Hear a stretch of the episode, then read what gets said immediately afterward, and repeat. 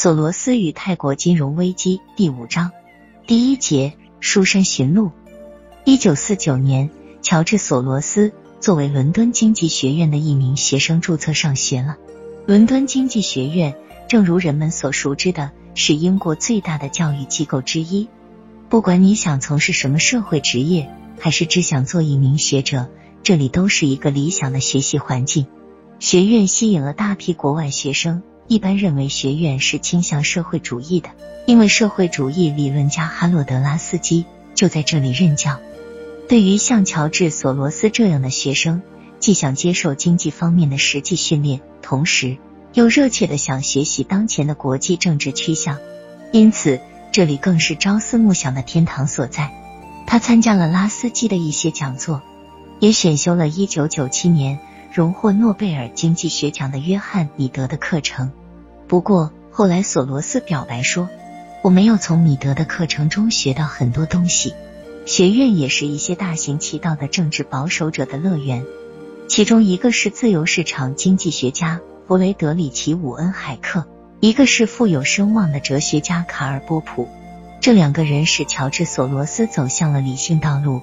在八十年代和九十年代，他以极大的热情。寻求打开那些闭关自守的社会。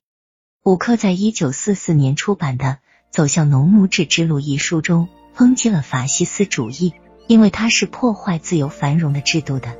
然而，卡尔波普的影响更大。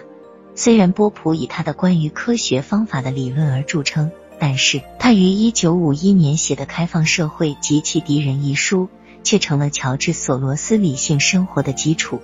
年轻的索罗斯已经成熟，他写了一本探索人类社会性质的书。他对独裁统治有深刻的体验，首先是与纳粹党人的接触，而后是同共产党人的交往。现在他在英国第一次尝到了民主的甜头，他急切的想把个人的体验放入一个理性的境地。波普的书为他提供了这种框架。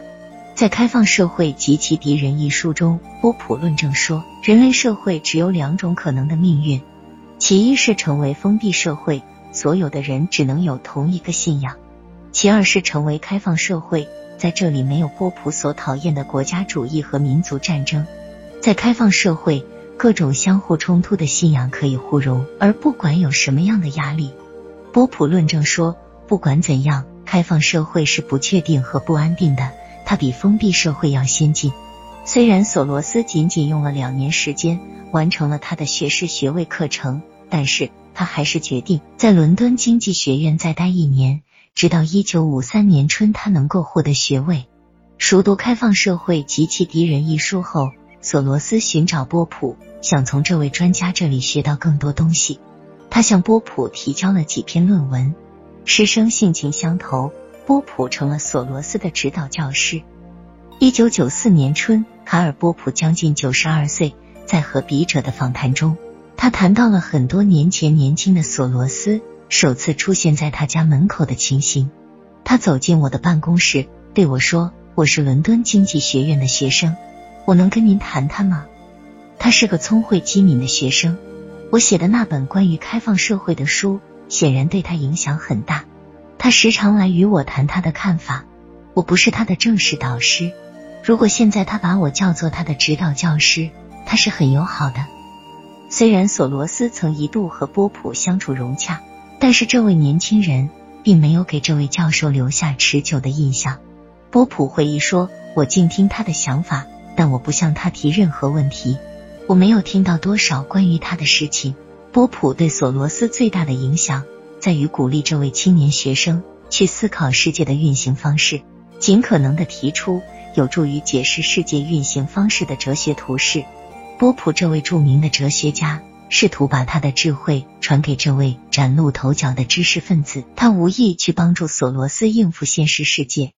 哲学，不论是波普还是其他人的思想，都不应是在现实世界中寻找发财之路的地图。